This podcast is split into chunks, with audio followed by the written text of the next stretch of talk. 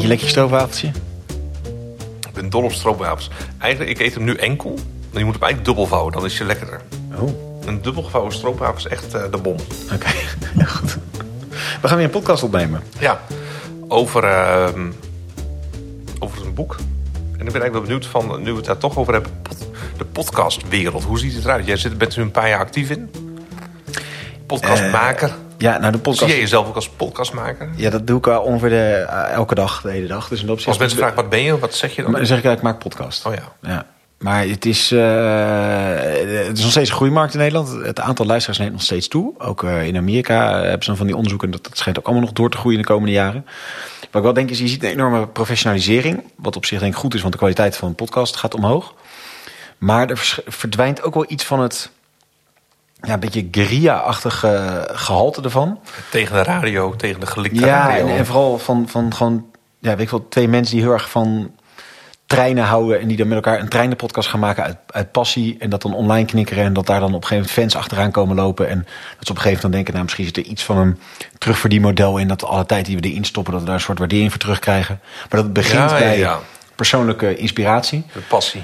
En een jaar terug stond in de Groene een stuk van Joost de Vries. Die toen zei van ja, dit is eigenlijk wel een soort definitief einde van de podcast. Is dat Dag en Nacht Media toen overstapte naar Podimo. Ja, En, eh, grote daar- Deense speler toch? Ja, en dat ze eerst hadden gezegd van ja, eh, open access is de sleutel in podcast. En dat Ja. natuurlijk met Podimo hebben ze gezegd dat je een soort Netflix model naad van je betaalt en dan krijg je content, eh, toegang tot die content. Ja. En dat ze toen wel zeiden, ja, dat doen we, want onze makers vragen erom. En wat bleek dan, zijn dus heel veel BN'ers die zien dat er gewoon een goed verdienmodel zit in podcast. Ja. Eh, en die gaan dan met elkaar zo'n babbelpodcast opnemen. Ja. En daar doen ze een heel snel betaalmuurtje achter. Precies, en dat is leuk, je leert van die mensen nog wat verder kennen. ja. En dat dat wel een beetje dus het einde is. Dat draait het eigenlijk helemaal om. Je weet dat er een verdienmodel zit. En dus ga je een product maken wat daarin past. ja.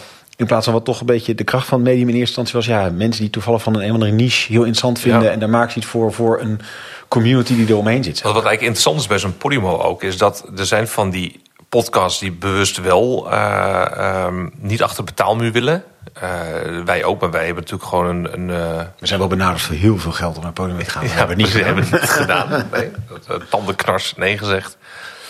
Maar goed, wij er worden natuurlijk gefinancierd door andere bronnen. Eh, dus wij hebben in die zin ook makkelijk praten. Ehm, maar Podimo zet ons wel online en alle andere gratis podcasts ook, zeg maar. Dus we maken van iets gemeenschappelijks. Ja. Eh, en, en in Ja, en nu, is, zin- nu je nog via andere wegen is natuurlijk wel beschikbaar. Dus het is niet ja, dat ze, dat ze je kunt hem overal maar- luisteren, maar Ja. ze, ze, ze, ze gebruiken hem wel zeg maar, in hun aanbod. Dat, en eh, ik vroeg het niet voor niks naar die podcast, want het lijkt een soort tendens dat iets wat zoals een particulier initiatief begint, toch ergens een keer wordt overschaduwd door grote kapitalistische belangen en zo.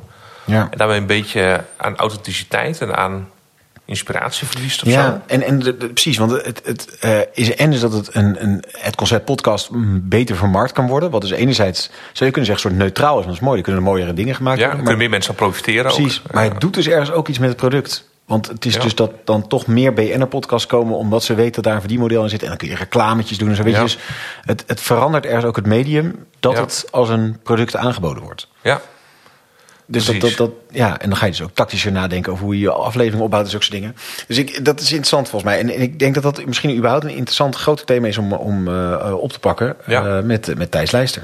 Ja, hij heeft een boek geschreven over de, de meenten. Een woord dat we eigenlijk niet meer kennen in het Nederlands spraakgebruik. De commons kennen misschien meer mensen. Ja. Ik kende de commons wel, maar de meenten niet. Nee, Eh, je straatnaam, zou je zeggen. in Rotterdam. Ja, Rotterdam. precies.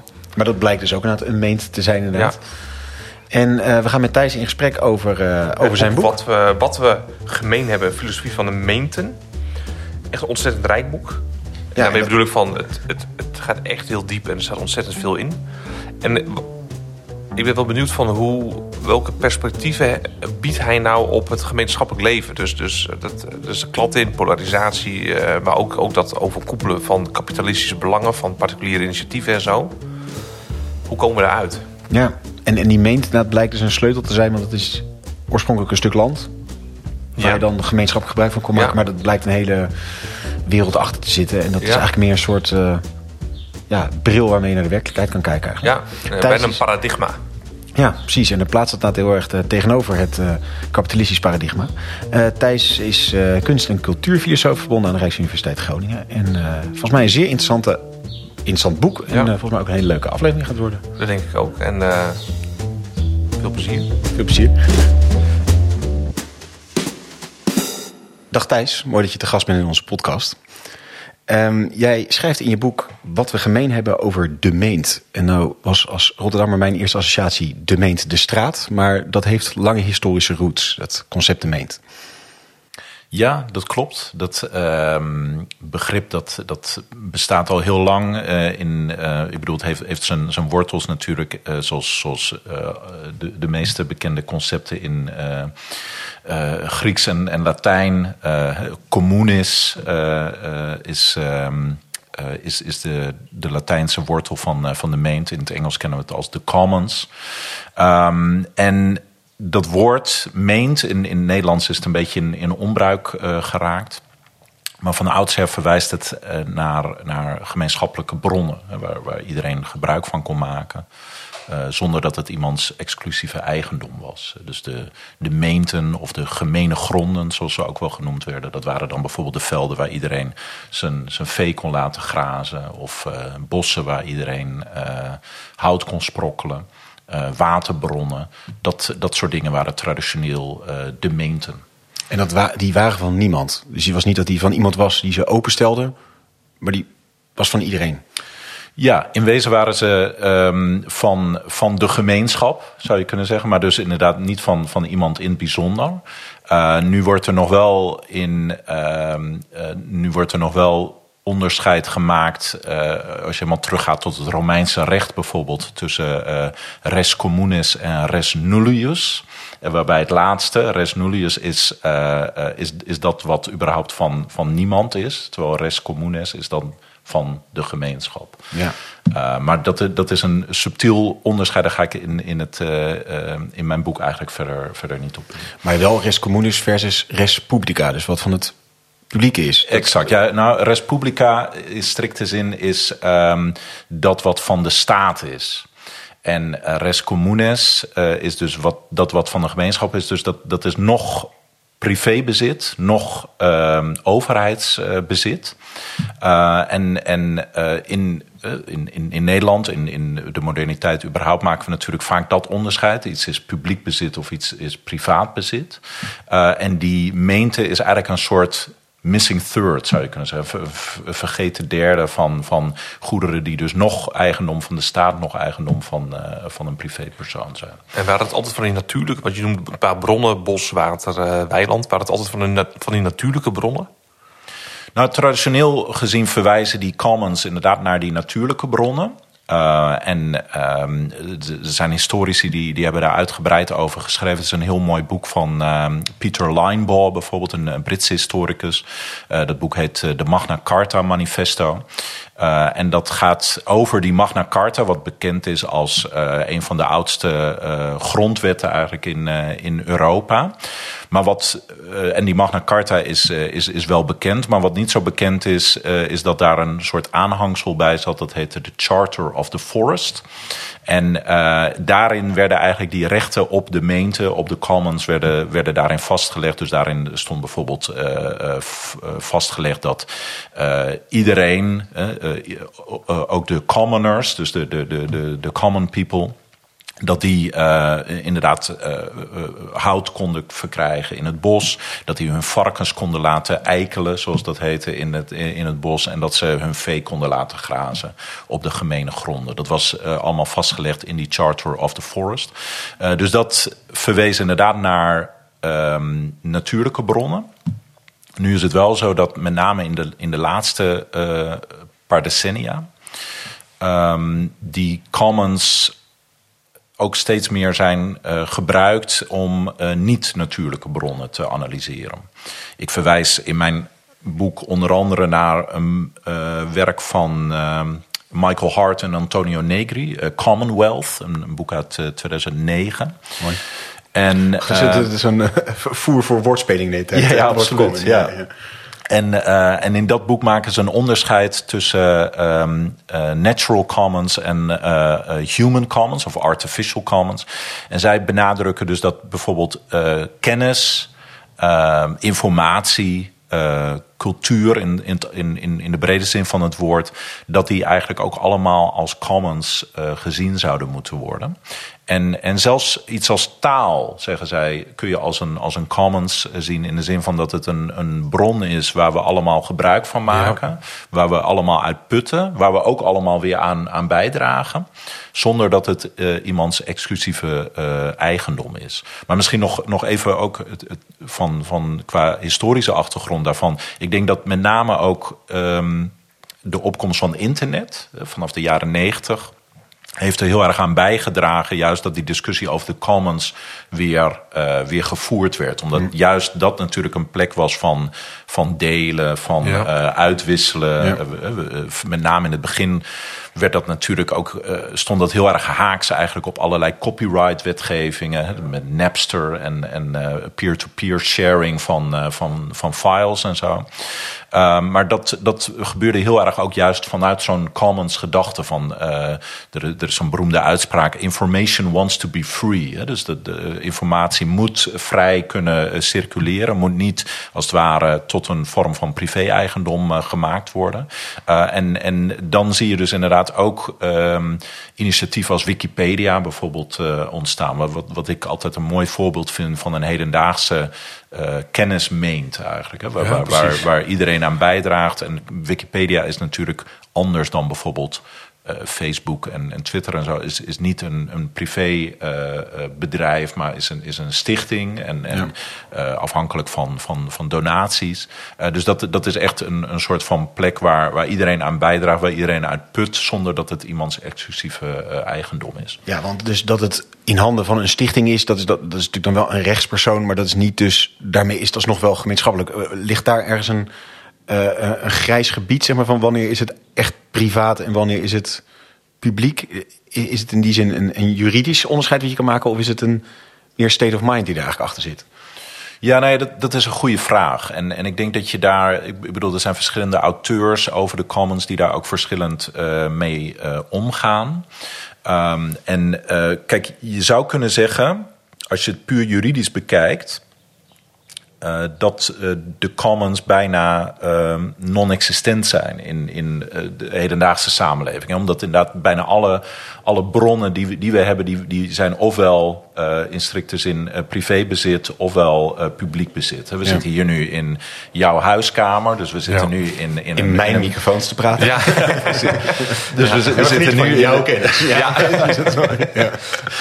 Dus, dus nu zitten we in, in een privéomgeving en zodra je een stap over de, de drempel zet van, van je voordeur, dan begeef je in, in publiek terrein. En dan zijn, is, is inderdaad de, de, de stoep en de straat en de verkeersborden, dat is dan allemaal uh, publiek bezit, is overheidsbezit.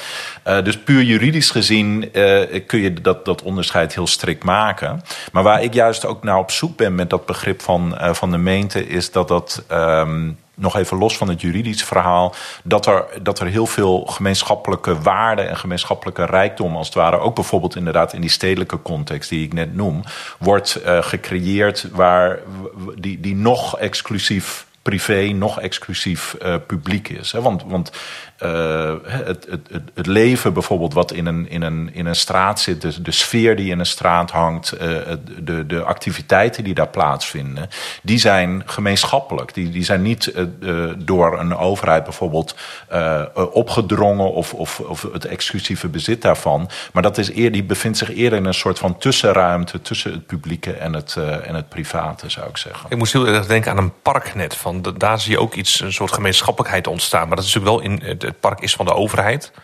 Maar hoe het gebruikt wordt, dat is bijna iets meentachtigs. Iedereen die recreëert daar, die zet daar zijn barbecue'tje neer, die, uh, die is aan het sporten. Ja. Dat, maar, dat, maar dat is natuurlijk, als het gaat over eigendom, het is wel in handen van de staat. Het is wel ja. een publieke. Nee, dat is waar inderdaad. Kijk, als je het. Um, er bestaan natuurlijk dingen als uh, gemeenschapstuintjes. Uh, en en hm. uh, dat, dat is denk ik meer in, in in, in strikte zin een meent te noemen. Omdat dat ook iets is waar, waar de overheid in, in wezen uh, dan dat iets heeft teruggegeven, als het ware, aan een buurt bijvoorbeeld, hè, waar, waar, waar die dan zelf zo'n zo'n tuin of zo'n park kunnen, kunnen beheren. Maar een publiek park, zoals wat je net zegt, dat, dat is in, in strikte zin natuurlijk nog altijd het, het eigendom en ook de verantwoordelijkheid van, uh, van een overheid. En dat betekent natuurlijk ook dat, um, dat je niet zomaar alles eh, kan en mag doen in zo'n uh, in, in zo'n park. En, en, dat als je. Als je uh, en, en, je kunt geen boom kappen. Nee, voor je open nee, Precies. Nee, dan, dan, dan staat er natuurlijk heel gauw een, een agendaatje. Uh, en, en als, we nog even dat voorbeeld van, van de stedelijke ruimte uh, gebruiken. Er is een, een Griekse um, um, uh, architectuurtheoreticus die ik ook aanhaal in het boek. Stavros Stavrides uh, heet hij, die, die een boek heeft geschreven dat heet Common Space. Waarin hij ook die soort van tussenruimte probeert te onderzoeken. Of een drempelruimte noemt hij het ook wel. En hij maakt ergens dat onderscheid vrij. Um, vind ik althans vrij, vrij helder. Dat hij zegt van ja, de public space is de ruimte die door de overheid aan burgers uh, gegeven wordt. Maar common space is de ruimte die door burgers en gemeenschappen teruggeclaimd wordt. En dat, dat onderscheid, dat, dat lijkt misschien arbitrair, maar als je naar bepaalde voorbeelden kijkt. En, en juist een beetje uit de uh, hoek van stadsactivisme uh, blijken die voorbeelden heel vaak. Van bijvoorbeeld Occupy of de, de, de protesten van uh, Gezi Park in, uh, ja. in, in Turkije. Daar zie je dat onderscheid, denk ik, heel, heel duidelijk. Hè? Omdat dan, dan is er bijvoorbeeld een park, zoals, zoals Gezi Park bijvoorbeeld, waarvan de overheid zegt van ah, hier, hier gaan we iets anders mee doen, hier gaan we een, een, een winkelcentrum van maken of zo. En dat er dan een gemeenschap als het ware opstaat om, om, om daar verzet tegen te bieden. Om, om als het ware ook uh, uh, zich te verzetten tegen de uitverkoop van, van de publieke ruimte. Ook van de, de repressie die, die plaatsvindt vanuit de overheid in, uh, in publieke ruimte. En dan zie je dus juist eigenlijk een soort van clash uh, tussen uh, het publieke en het gemeenschappelijke. Ja. Dus, dus ik denk dat de reden dat we dat onderscheid tussen het publieke en het gemeenschappelijke heel dikwijls niet maken is ergens vanuit een soort luxe positie, zou je kunnen zeggen. Dat ja, we ja. dat heel vaak niet ervaren.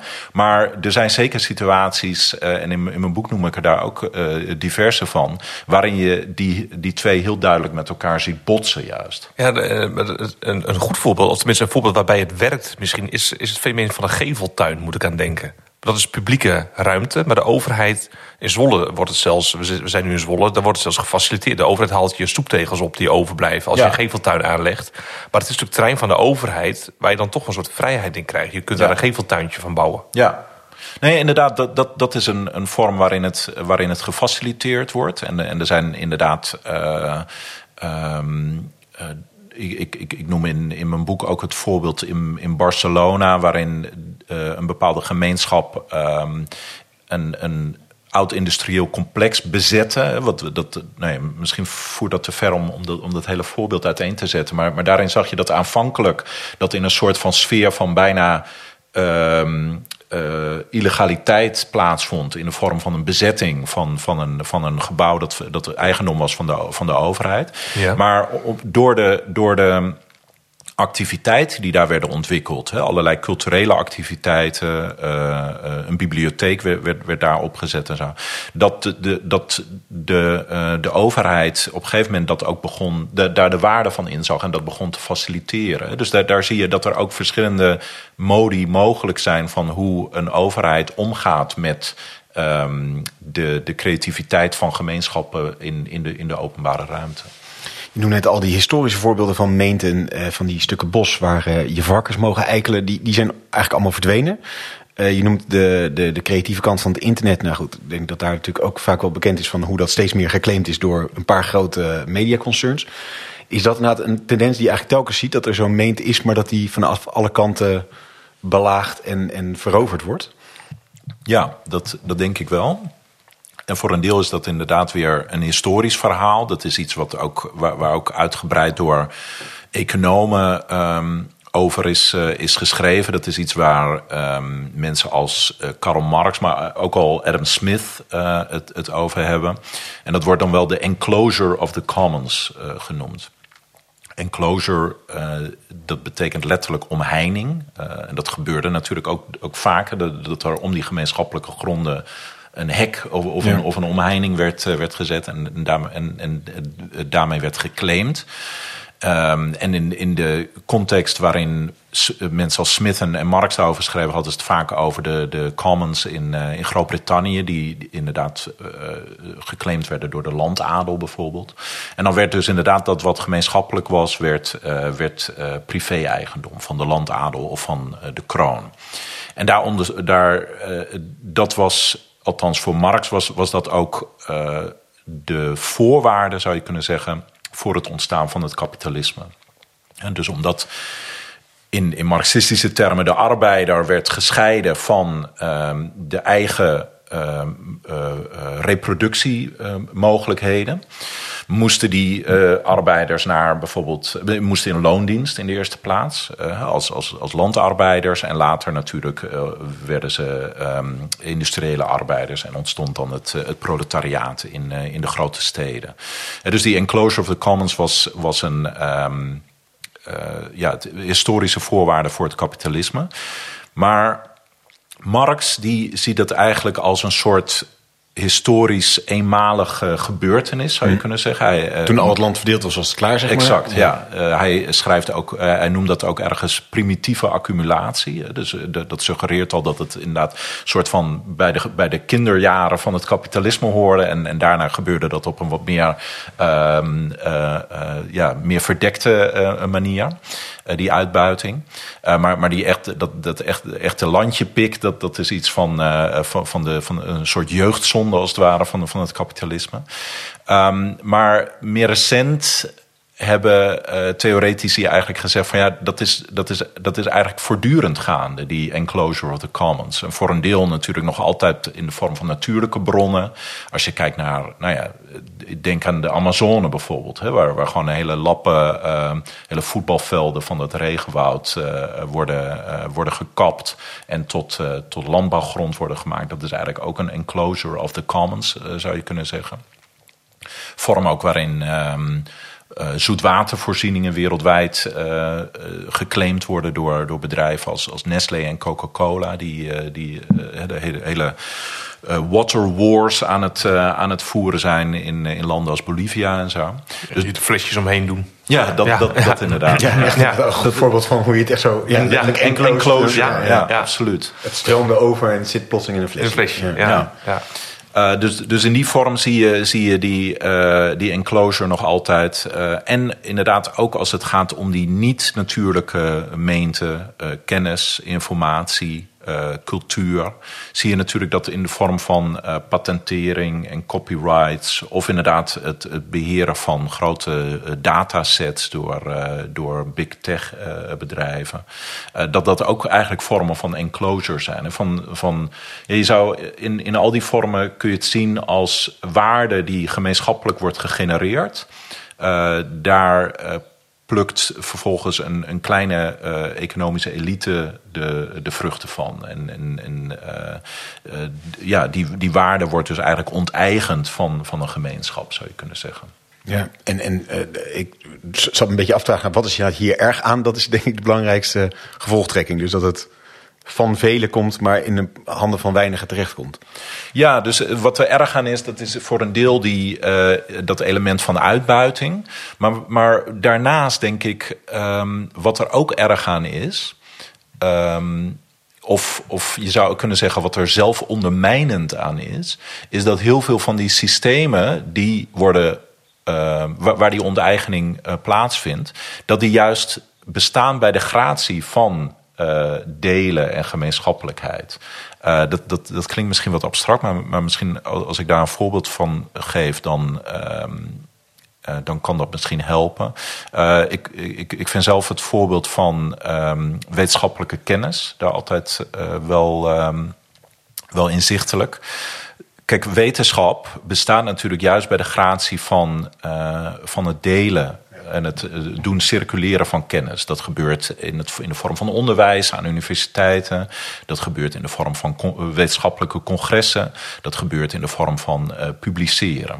Het is altijd open source eigenlijk.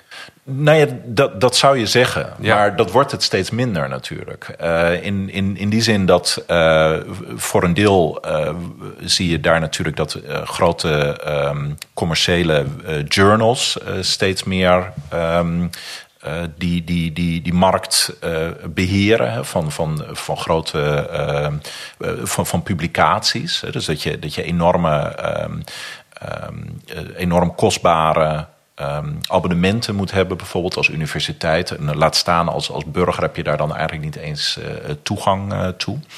Maar wat je, waar, waar je natuurlijk nog sterker... Ja, en, en, die heb je nodig omdat dat toonaangevende publicatiekanalen zijn... waardoor je publicatie eigenlijk pas telt als het door hen is uitgebracht. Ja, precies. ja. ja. Zij moeten een soort stempel opzetten doordat ze het uitgeven. En vervolgens vragen ze daar heel veel geld voor om die kennis ja, aan precies. te doen. Ja, en, en nog sterker zie je natuurlijk in de vorm van. Nee, in, in, in eh, de sfeer van bijvoorbeeld technologische kennis of, of medische kennis.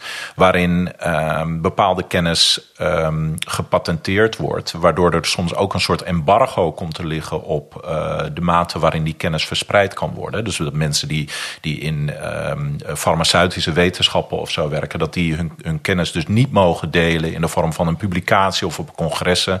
Omdat ze zich verbonden hebben aan aan, de farmaceutische industrie. Uh, en dat uh, trekt dan soms juist een wissel op de mogelijkheid van die kennis om, om zich te verspreiden. En ik denk dat bijvoorbeeld ten tijde van de coronapandemie was dat heel, um, werd dat heel zichtbaar en heel voelbaar. Uh, omdat de, de mate waarin het virus, uh, sorry, de mate waarin de vaccins uh, wereldwijd verspreid konden worden, werd heel erg beperkt doordat een aantal bedrijven die, die formules beheerden en, ja. en, en, niet wilden vrijgeven, die waren niet open source, althans niet allemaal. Ja, maar hier zou je toch wel bij kunnen zeggen van, goh, zo'n bedrijf heeft hele slimme mensen in dienst. Uh, betaalt ja. Moet, ja, betaalt ze. Die moeten ervoor beloond worden dat zij dat doen. Dus rechtmatig vragen ze er dan geld voor en houden ze dat kaart tegen de borst.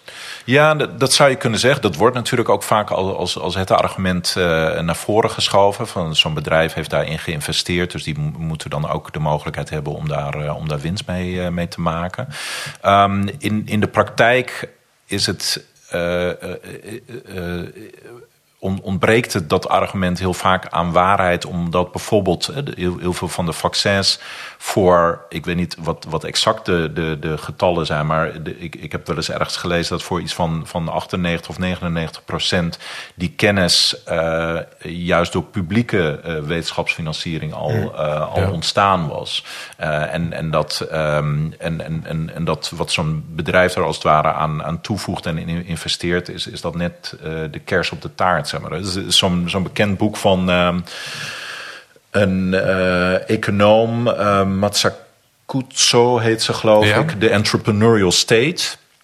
Die daar, Mariana Matsakutso. Ja, we zijn een keer samen ja. bij haar geweest. Ja. Tenminste, in de zaal gezeten. Ja, ah, ja. ja. Niet op bezoek, nee.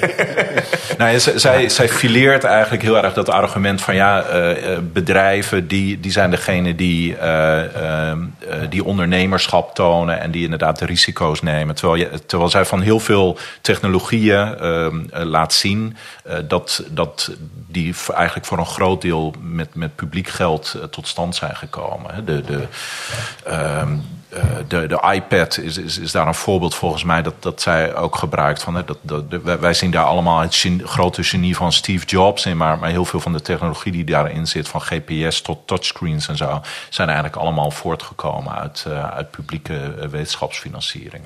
Ja, precies. En eigenlijk wat die à la, uh, de, de parallel met het water van die kennis was allemaal, heeft er een goed jasje omheen gedaan, een goed verhandelbaar product van gemaakt. Een flesje. Ja, het flesje water, zeg maar. Maar de echte inhoudelijke kennis eigenlijk komt niet van hem. Ja, exact. En, en dan inderdaad op een moment dat er dan privé-eigendom is. Dan wordt er als het ware dus dat hekje omheen gezet, hè, die, die enclosure. En dan mag het dus ook niet meer verder verspreid worden. En dat is dan juist eigenlijk een. Uh, dat trek je dan juist een wissel op verdere innovatie. Uh, ofwel in de, in de sfeer van wetenschap, maar je kan dat inderdaad ook. Uh, je, je kan je dat ook voorstellen in de sfeer van cultuur. Een berucht voorbeeld daar is um, Walt Disney, die, die voor zijn eigen films en, en, en uh, de, de hele esthetiek van, van Disney. Heel, er zijn allerlei voorbeelden van hoe hij geplukt heeft en, en, en geleend heeft uit, van, van andere bronnen. Waar helemaal niks mis mee is, want dat is wat cultuur is. Dat is een voortdurend proces van knippen en plakken. Maar op het moment dat hij dan uh, zeg maar Mickey Mouse heeft uitgevonden, dan, dan staat er vervolgens voor een eeuw lang een, een hek omheen. En dan mag niemand daar meer, uh, meer ja. aan zitten. Uh, dus de, de, daarin zie je dat juist die, die bescherming van, um, van, van culturele uitingen, van, van, van intellectueel eigendom, dat dat juist uh, de cultuur in, in, in zekere zin uh, dan dreigt stil te zetten of, of, ja. of uit te putten. Ja, als je net echt het beeld van bronnen gebruikt, dan, dan ja, heb je dus geen bron meer omdat die uh, opgesloten ja. zit in een, in een flesje. Maar... Ja, en wat ik interessant vond in je boek is uh, die paradox dat ze zeiden van ja, eigenlijk doen ze dat om exploitatie te voorkomen. Hè? Dus dat uh, de enclosure, want als iedereen maar ongelimiteerd gebruik kan maken van zo'n meent of van zo'n bron, dan bestaat de kans dat er straks geen bos meer over is. Ja. Terwijl het omgekeerde is waar geworden volgens mij. Ja, precies. Het gaat om exploitatie van die en het uitputten ja. van die bronnen.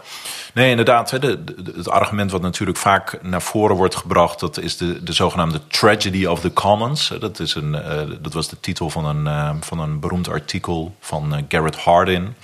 En die had het er inderdaad over, ja, als we, als we die commons maar zo, zo open laten, voor, voor iedereen uh, uh, beschikbaar. Dan zal dat uiteindelijk voor een tragedie zorgen, want dan, dan raken die bronnen uitgeput. en hij geeft dan een soort van gedachte-experiment van een aantal boeren die een, een veld gemeenschappelijk beheren. En als elke boer er telkens maar weer een nieuwe koe aan, aan toevoegt aan, aan die kudde, dan, dan staat er op een gegeven moment geen sprietje gras meer, meer overeind op dat veld. dus dat is die tragedy of the commons. En, dat, en dat is heel lang ook het idee geweest over die commons, waardoor, daar, uh, waardoor die gedachte van de commons niet meer echt serieus werd genomen door, door economen en door, uh, door historici. Uh, terwijl um, Eleanor Ostrom, een, een uh, um, Amerikaanse econoom, die heeft uh, dat argument eigenlijk uh, ondermijnd.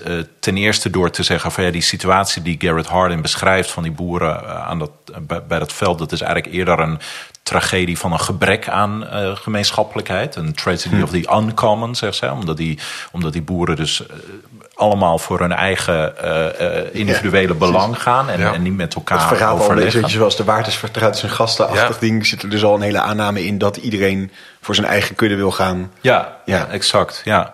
En, en daarnaast heeft ze ook uh, simpelweg met, met allerlei historische en, en, en empirische voorbeelden laten zien dat er uh, allerlei situaties uh, waren waarin die commons wel degelijk duurzaam waren en, en heel goed functioneerden. Ze, ze heeft overal ter wereld, niet alleen zij, maar een hele onderzoeksgroep die, die, die zij uh, uh, leiden, onderzoek gedaan naar bestaande commons en, en hoe die ehm, eigenlijk op, op een hele, hele efficiënte manier zonder ehm, markt en, en zonder soms ook overheidsingrijpen van bovenaf toch bronnen duurzaam konden beheren. Maar toch klinkt het als iets van, uh, ja, dat is waar eenmaal. En ook zo van de, en de ontegenzeggelijkheid van die beweging van dat het telkens gecapitaliseerd wordt en uh, ja, door een partij geclaimd wordt. Ja. Omdat je bijvoorbeeld zo'n patentering, ja, ik het, is dan zeg maar de oplossing patenten afschaffen. Maar goed, dat zal dan ook wel weer bedrijven prikkels afnemen. Weet je, dus je, je komt op een bepaalde manier zit je in een soort groef waar je dan niet uit lijkt te komen. Nou ja, dat, dat is denk ik uh, zeker waar. En dat probeer ik in mijn boek ook te begrijpen waar, waar die tendens eigenlijk telkens vandaan komt. En, en, dat probeer ik te begrijpen, ook juist door weer een analyse te maken van ja, wat, wat karakteriseert kapitalisme eigenlijk? Uh, omdat kapitalisme is in mijn optiek niet hetzelfde als uh, de markt. Want er zijn altijd markten geweest, maar er is niet altijd uh, kapitalisme geweest.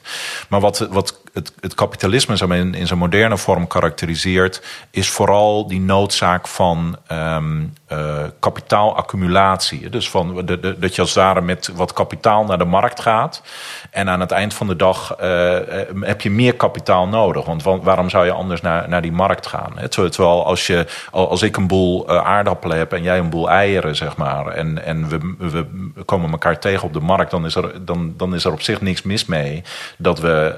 Uh, dat we die uitwisselen. Ja. En, en, en, en, en dan kan er een soort van nieuwe balans ontstaan. Maar door die voortdurende noodzaak van groei moet eh, het kapitaal eigenlijk wel vijandig staan ten opzichte van die, uh, die meente, van, van, van, die, van die gemeenschappelijke bronnen.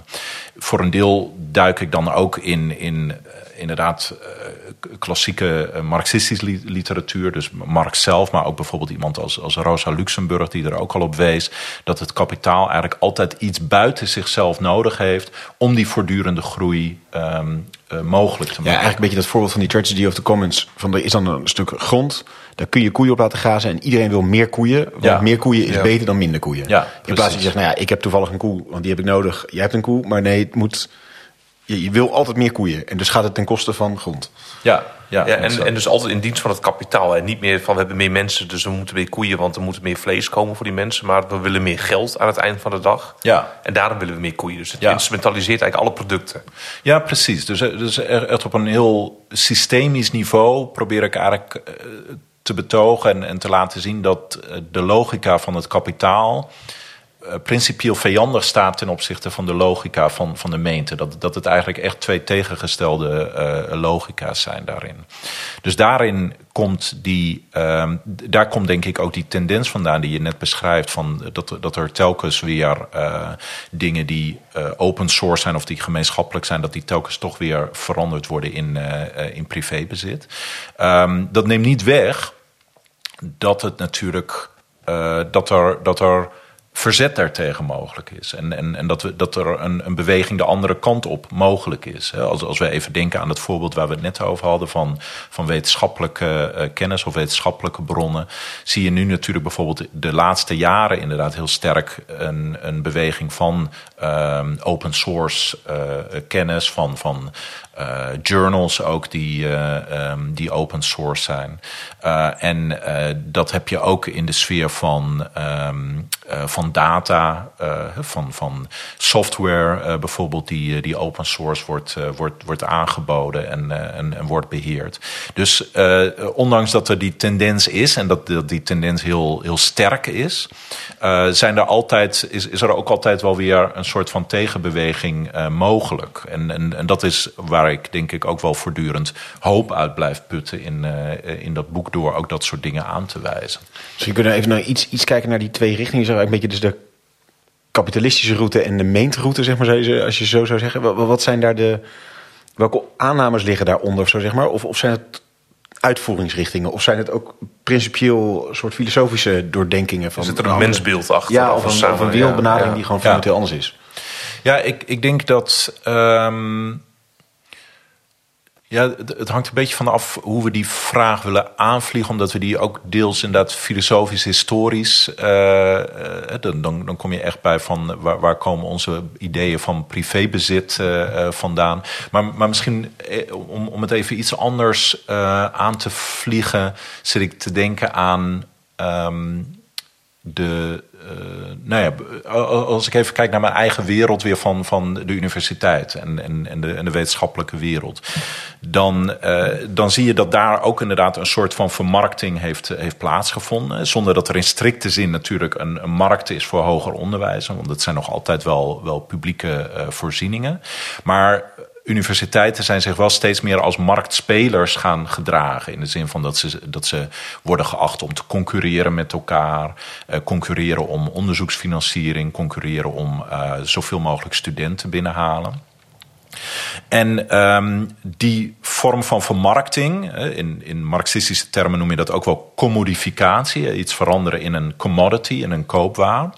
Daarvan zeg ik altijd van ja, dat is dat is nooit alleen dat je ergens een prijskaartje aan hangt.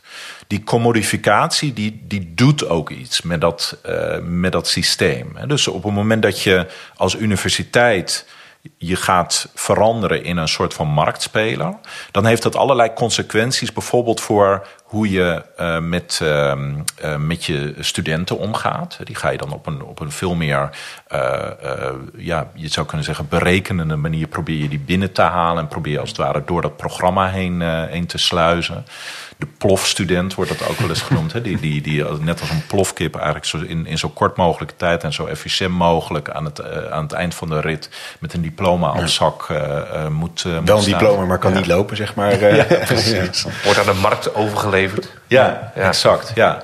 En het heeft natuurlijk te maken met hoe je je. Uh, het, het heeft consequenties voor hoe je je, je onderwijs inricht. Van dat het inderdaad heel erg uh, um, aantrekkelijk gemaakt moet worden. Het, het, het, moet op, het, op de een of andere manier marketable uh, zijn. Daar, daardoor zie je ook dat bijvoorbeeld de humaniora heel erg onder druk zijn komen te staan. Omdat, omdat die niet voldeden aan wat Maxime Verhagen ooit zo mooi zei. Hè? Kenniskunde kassa. dat, dat, dat was eigenlijk wat ja. zijn beeld van, van hoe wetenschap moest functioneren. Ja, oh ja.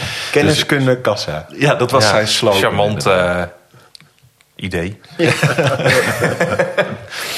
maar goed, daaraan zie je dus dat op het moment dat je iets commodificeert, dus iets in een koopwaar verandert, dan heeft dat allerlei consequenties voor, um, uh, voor zo'n systeem. En dan, en dan raak je eigenlijk ook een beetje uit het oog uh, waar, uh, waar wetenschap om draait. Namelijk dat het zo'n gemeenschap was waarin kennis gedeeld wordt en waarin wat als het ware een soort van bloeiende tuin is van, van, van ideeën en, en, en van kennis. En ik denk dat je dat op heel veel terreinen kan zien. Ik denk dat we dat ook natuurlijk heel erg momenteel uh, ervaren in, uh, in de zorg bijvoorbeeld. Of in, in, in, de, um, in de huisvesting.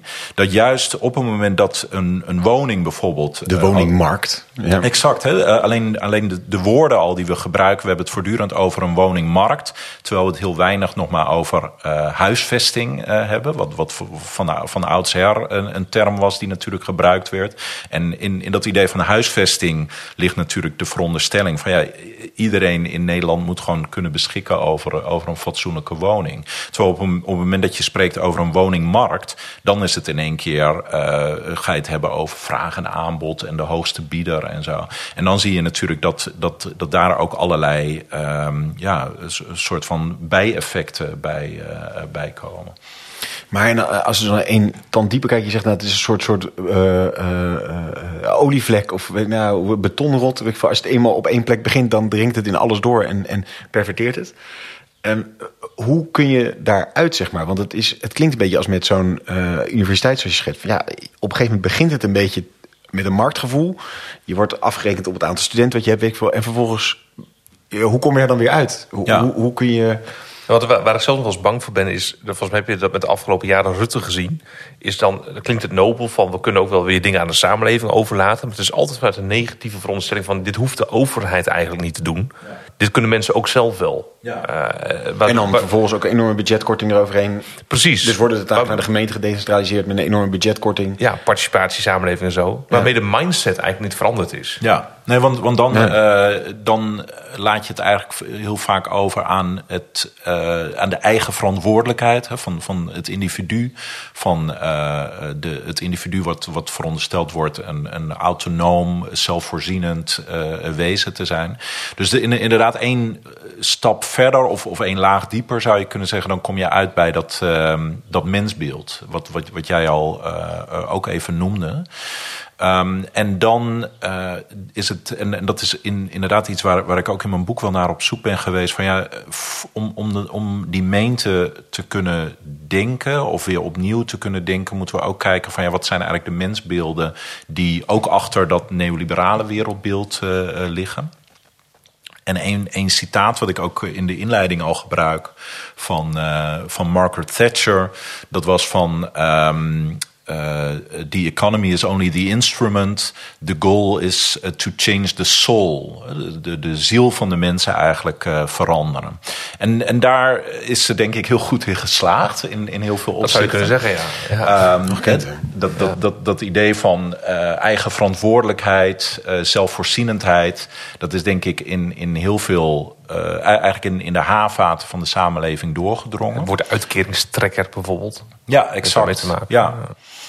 Eh, het, het, het, het, idee dat we allemaal een soort van ondernemer zijn van onszelf. En, en dat we daarmee ook eh, ons succes en ons falen aan onszelf eh, te danken en te wijten hebben. Dat is denk ik iets wat heel, heel sterk ten grondslag ligt aan die neoliberale ideologie. En ik denk dat als je door die andere lens gaat kijken, als het ware, van de meente, dat daar dan inderdaad ook een ander mensbeeld bij hoort. En, en, en in het boek probeer ik dat vooral te beschrijven in termen van eh, kwetsbaarheid of eh, precariteit, om, om een term van, eh, van de Amerikaanse filosoof Judith Butler te gebruiken. En die, die kwetsbaarheid, die gaat er dus, ehm, eh, dat, dan ga je daar dus eigenlijk van uit dat, dat de mens principieel kwetsbaar is, principieel onvolledig en eigenlijk altijd eh, eh, nood heeft aan de zorg en de ondersteuning eh, van en, en door anderen. Ehm, en ik denk. eh, ik, ik, ik, ik noemde al eerder even de, de, de coronapandemie. En, en ik denk dat daarin die kwetsbaarheid heel duidelijk aan het licht kwam. Hè. Dat, dat in één keer dat idee van het zelfvoorzienende individu. Eh, Dat, dat werd in één keer eigenlijk heel duidelijk dat dat tekort schoot. Hè. Want, want, want we zaten eh, in ons eentje eh, thuis en we waren afhankelijk van die zorg en, en van talloze. ehm, mensen in de samenleving die nog wel eh, eh, eh, door moesten, moesten werken, zoals verplegers, supermarktmedewerkers, vuilnismannen, noem maar, maar op.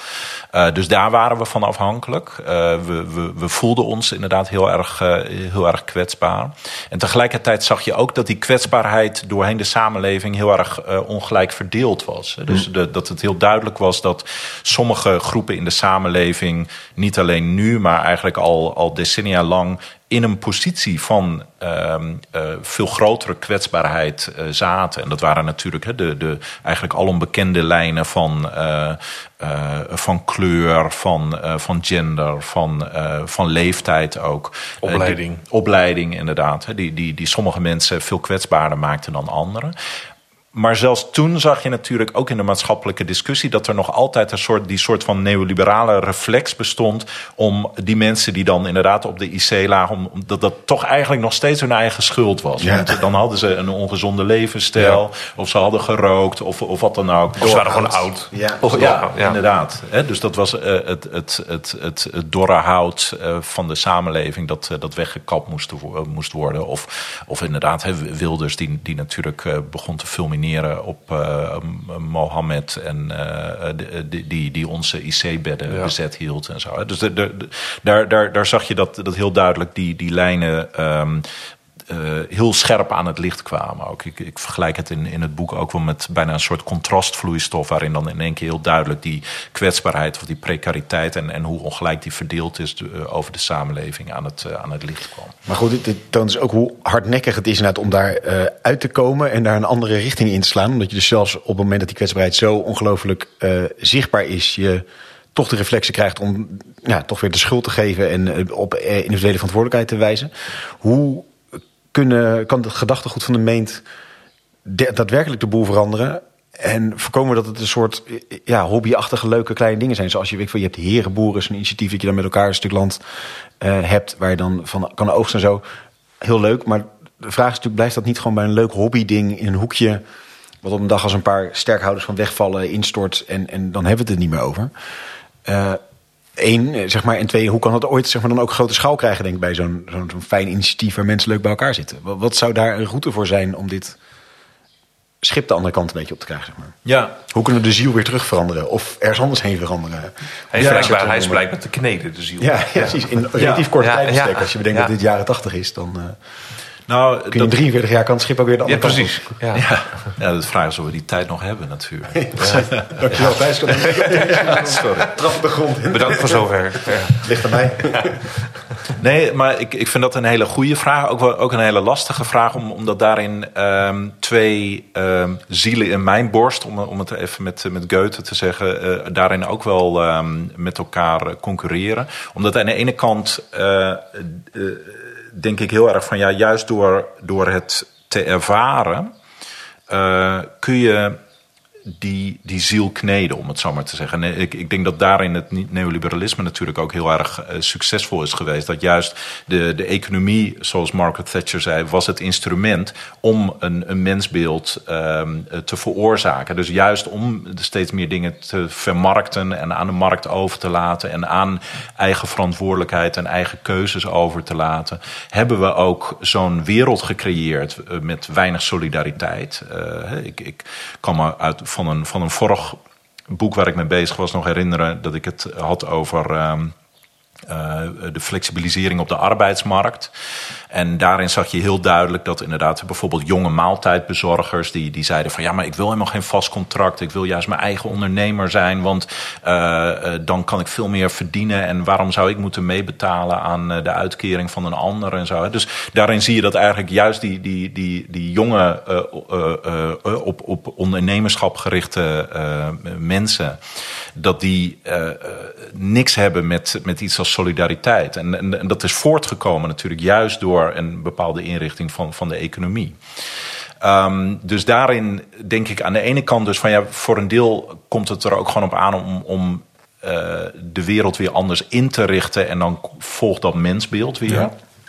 Dat, dat is de ene kant dus die ik opdenk. De andere kant uh, is vooral de filosoof in, in mij eigenlijk. Um, en daarin, de beroemde uitspraak natuurlijk van Marx, die zegt van ja, filosofen interpreteren de wereld anders, maar het komt erop aan om de wereld anders, om de wereld daadwerkelijk te veranderen. Terwijl dan de filosoof in mij zegt van ja, maar misschien moeten we ook voordat we de wereld kunnen veranderen, moet, je hem ook eerst anders ja. interpreteren. En, en dat, daar heb ik het in het boek natuurlijk ook over. Dat noem ik dan gemeenzin. Uh, en dat beschrijf ik dan vooral als ons vermogen om de meente ook te, te zien en te herkennen.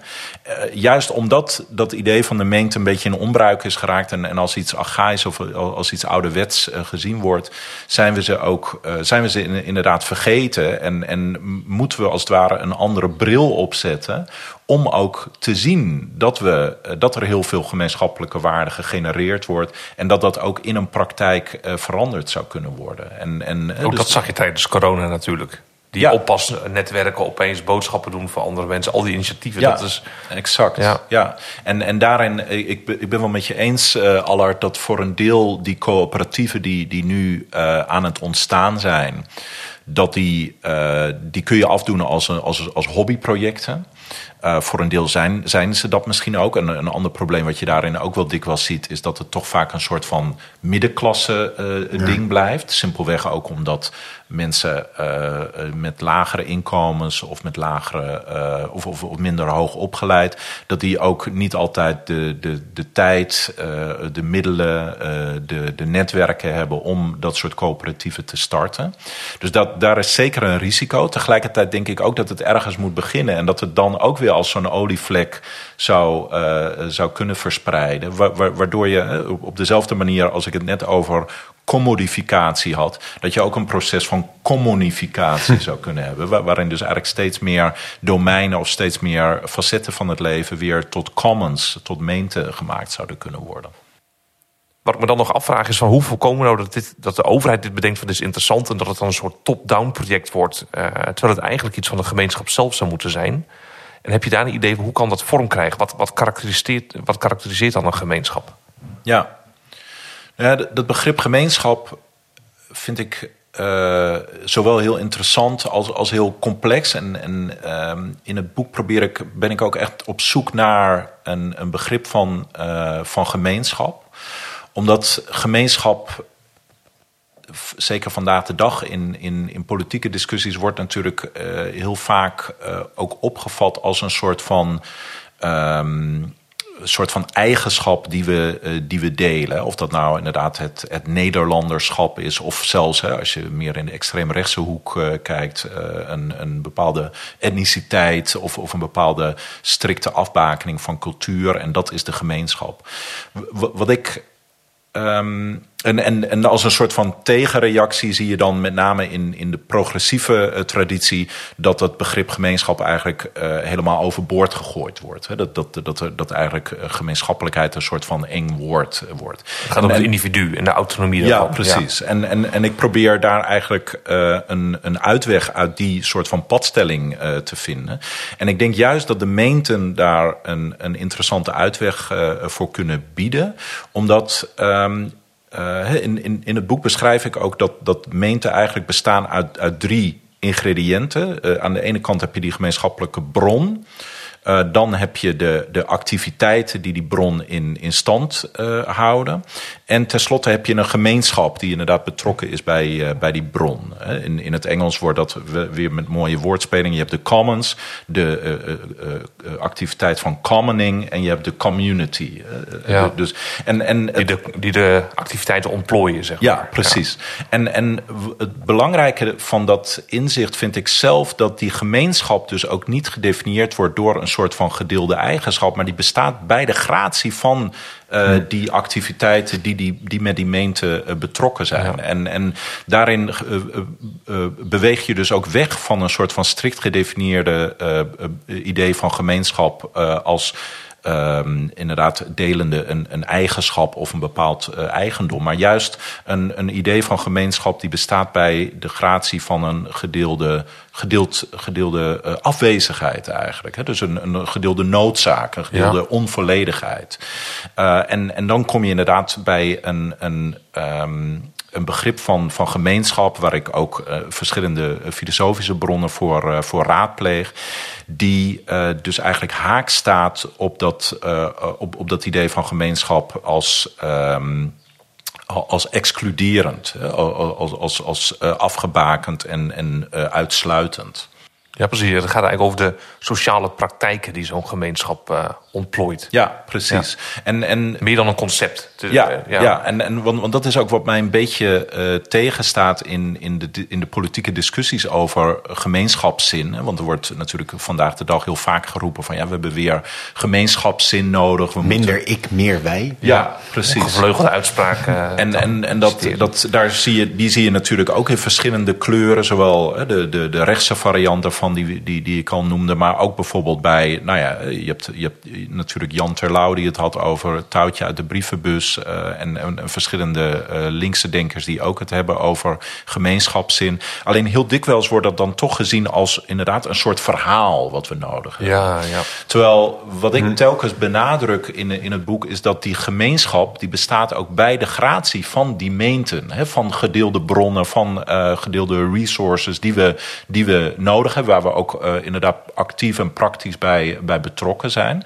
En, en in die zin vind ik het dus niet zo gek dat als je na een aantal decennia neoliberalisme al die meente hebt uh, afgebroken, uh, dat er ook niet zoveel gemeenschapszin meer ja. is. Omdat die twee dus ja. voor mij heel erg met elkaar samen. We hebben de meente ook nodig, zeg maar. Exact, ja. ja. En, en, wat ik nu dus heel vaak zie bij um, in, in de politieke discussies, is dat uh, dat, dat politici wel roepen om gemeenschapszin, maar zonder het te hebben over die meente en zonder het te hebben over die gedeelde waarden en gedeelde uh, bronnen. Ja. En dus uh, ik, ik, ik denk dat je het inderdaad niet over gemeenschapszin kan hebben als je het niet ook hebt over de afbraak van allerlei gemeenschappelijke voorzieningen, waar, ja. waar, waar mensen elkaar ook daadwerkelijk kunnen kunnen treffen en, en op elkaar betrokken kunnen zijn. Ja, en daarmee is die hele beweging van decentralisatie van, van de zorg, et cetera staat dus naar het haaks op wat jij nu net vertelt. Want dat is naar het uh, wegsnijden van al die voorzieningen... en vervolgens zeggen, los het met elkaar op. Dus je ja. neem je alle samenbindende kracht, uh, haal je weg... Ja. en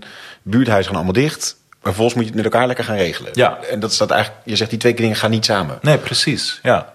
En, en ik bedoel, dat, dat met elkaar regelen, daar, daar, daar kunnen absoluut mooie uh, dingen ontstaan. En, en uh, ook, ook, dat noemde je net al, dat, dat ten tijde van, van de coronapandemie daar ook allerlei mooie voorbeelden van ontstonden. Maar, ik, maar voor mij is dat dus niet een soort van of-of. De overheid kan daar dan zich terugtrekken en de meent uh, is puur en alleen een soort van grassroots initiatief van, van, een, van een lokale gemeenschap. Ik denk juist dat daar ook heel erg een taak kan liggen van de overheid om dat soort initiatieven te ondersteunen, te faciliteren. Ja. Uh, en, um, uh, en, en, en ik, zie, ik zie dat dus niet als twee elkaar uitsluitende alternatieven. Ja. Nee, misschien dan toch weer de geveltuin. Van de overheid zegt, jij houdt stoeptegels over... maar je maakt wel een mooie tuin, wij komen gratis die stoeptegels ophalen. Dat vind ik een mooie vorm van faciliteren. Ja, nee, absoluut. Ja. Een, heel simpel voorbeeld. Maar, ja, een heel, ja. heel simpel voorbeeld. Ik, ik heb dat inderdaad ook in mijn, in mijn eigen buurt... met een, uh, met een deel van, van een uh, plantsoen... wat als het ware door de, door de gemeente aan de buurt gegeven is... en waar we dan zelf uh, één keer in de zoveel tijd met z'n allen staan te schoffelen. En, en, en dan ga je een kop koffie drinken. En dan, ja. ik, ik bedoel, dat, dat bindt die buurt ook samen. Ik bedoel, dat zijn natuurlijk hele kleinschalige... en misschien klinkt dat ook een beetje als, als, als een onbenullig voorbeeld... maar ik denk wel dat dat in een soort van notendop um, wel is waar, waar het om gaat. En wat je inderdaad ook in, in, in grotere vorm je, je kan voorstellen... hoe dat zou functioneren in, in, in, inderdaad in de sfeer van, van wonen of van, of van zorg. Ja, maar nu noem je al dat al die deze dingen zijn, zijn sociale... Uh, potentieel publieke taken, zeg maar. Je hebt natuurlijk ook de hele marktkant, de uh, kapitaalvergarende kant. Het lijkt dat dat een soort domein is waar dat dan niet kan. Van, oh, kunnen we ook op een gegeven moment daar dus op grote schaal cola gaan produceren... In, in, in, op, op, op, een manier zoals we dat willen, zeg maar. Dus dat, dat, voelt ergens een beetje zo van... dat dit ook een, een hobby... Maar met energie een... lijkt het te lukken als, ja. als ja. zijpaadje. Maar goed, maar energie kan je dan nog ja. zeggen... dat was ook nog niet zo lang geleden een nutsvoorziening... en dat is relatief recent gedaan. Terwijl er zijn ook ja, een soort bedrijven zijn gewoon soort ook principieel niet ooit misschien als common ontstaan, zeg maar. Nee, dat is wel, dat doet me eraan denken. Dat is wel goed dat je dat zegt, omdat het me ook doet denken aan, um, aan de mogelijkheid van uh, uh, coöperaties in, uh, um, in de economie en, en de manier waarop ook de economie zelf op een meer coöperatieve manier vormgegeven zou, zou kunnen worden. De, er zijn daar, daar, een aantal voorbeelden van. Eén noem ik ook in het boek hè, van Mondragon, een, een bekende coöperatie in, in Baskeland, waarin um, de arbeiders dus tegelijkertijd ook aandeelhouders zijn. En je ziet dat zo'n bedrijf wat een heel succesvol bedrijf is.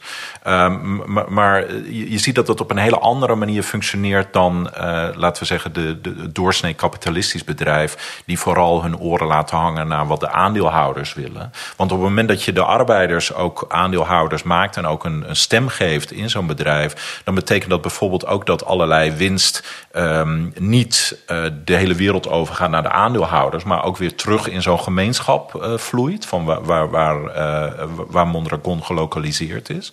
Uh, en dat het dus op een veel meer uh, democratische, uh, horizontale manier dat bedrijf georganiseerd is. En dat is denk ik iets waar, waar heel veel mogelijkheden liggen. Waar, om, om inderdaad ook bedrijven op een meer meentachtige manier vorm te geven. Wat bovendien er ook voor zorgt dat um, democratie weer terug in de, in de samenleving ge, gepompt wordt, hm. zou je kunnen zeggen. Want dat is misschien een beetje een zijpaadje, maar want, want neoliberalisme associëren we inderdaad vooral met, met vermarkting.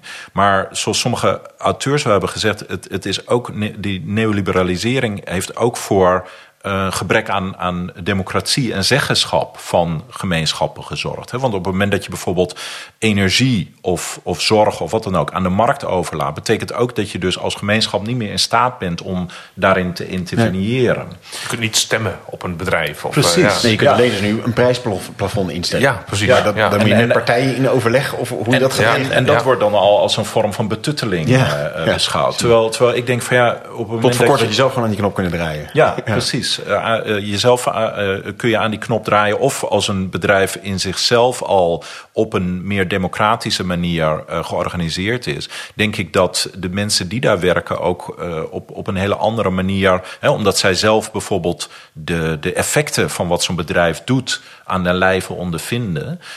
zullen zij zelf denk ik ook al op een andere manier daarmee omgaan. Ik, ik bedoel, ik, stel je eens voor dat een bedrijf als Tata Steel bijvoorbeeld. Dat daar de, de arbeiders ook de aandeelhouders zouden zijn geweest. Ja. Ik, ik ben benieuwd hoe. En dat de buurt daarin een. Ik kan me dan niet voorstellen dat het zo, zo vervelend was. dat nee, ja, exact. Boei, ik werk er, maar ja, boeien van mijn longen. Zeg ja, Ik, ik denk dat dat een, een um, onderzoeker die ik uh, ken, um, schrijver ook, uh, Koen Bruining, die heeft een mooi boek geschreven over uh, basisinkomen.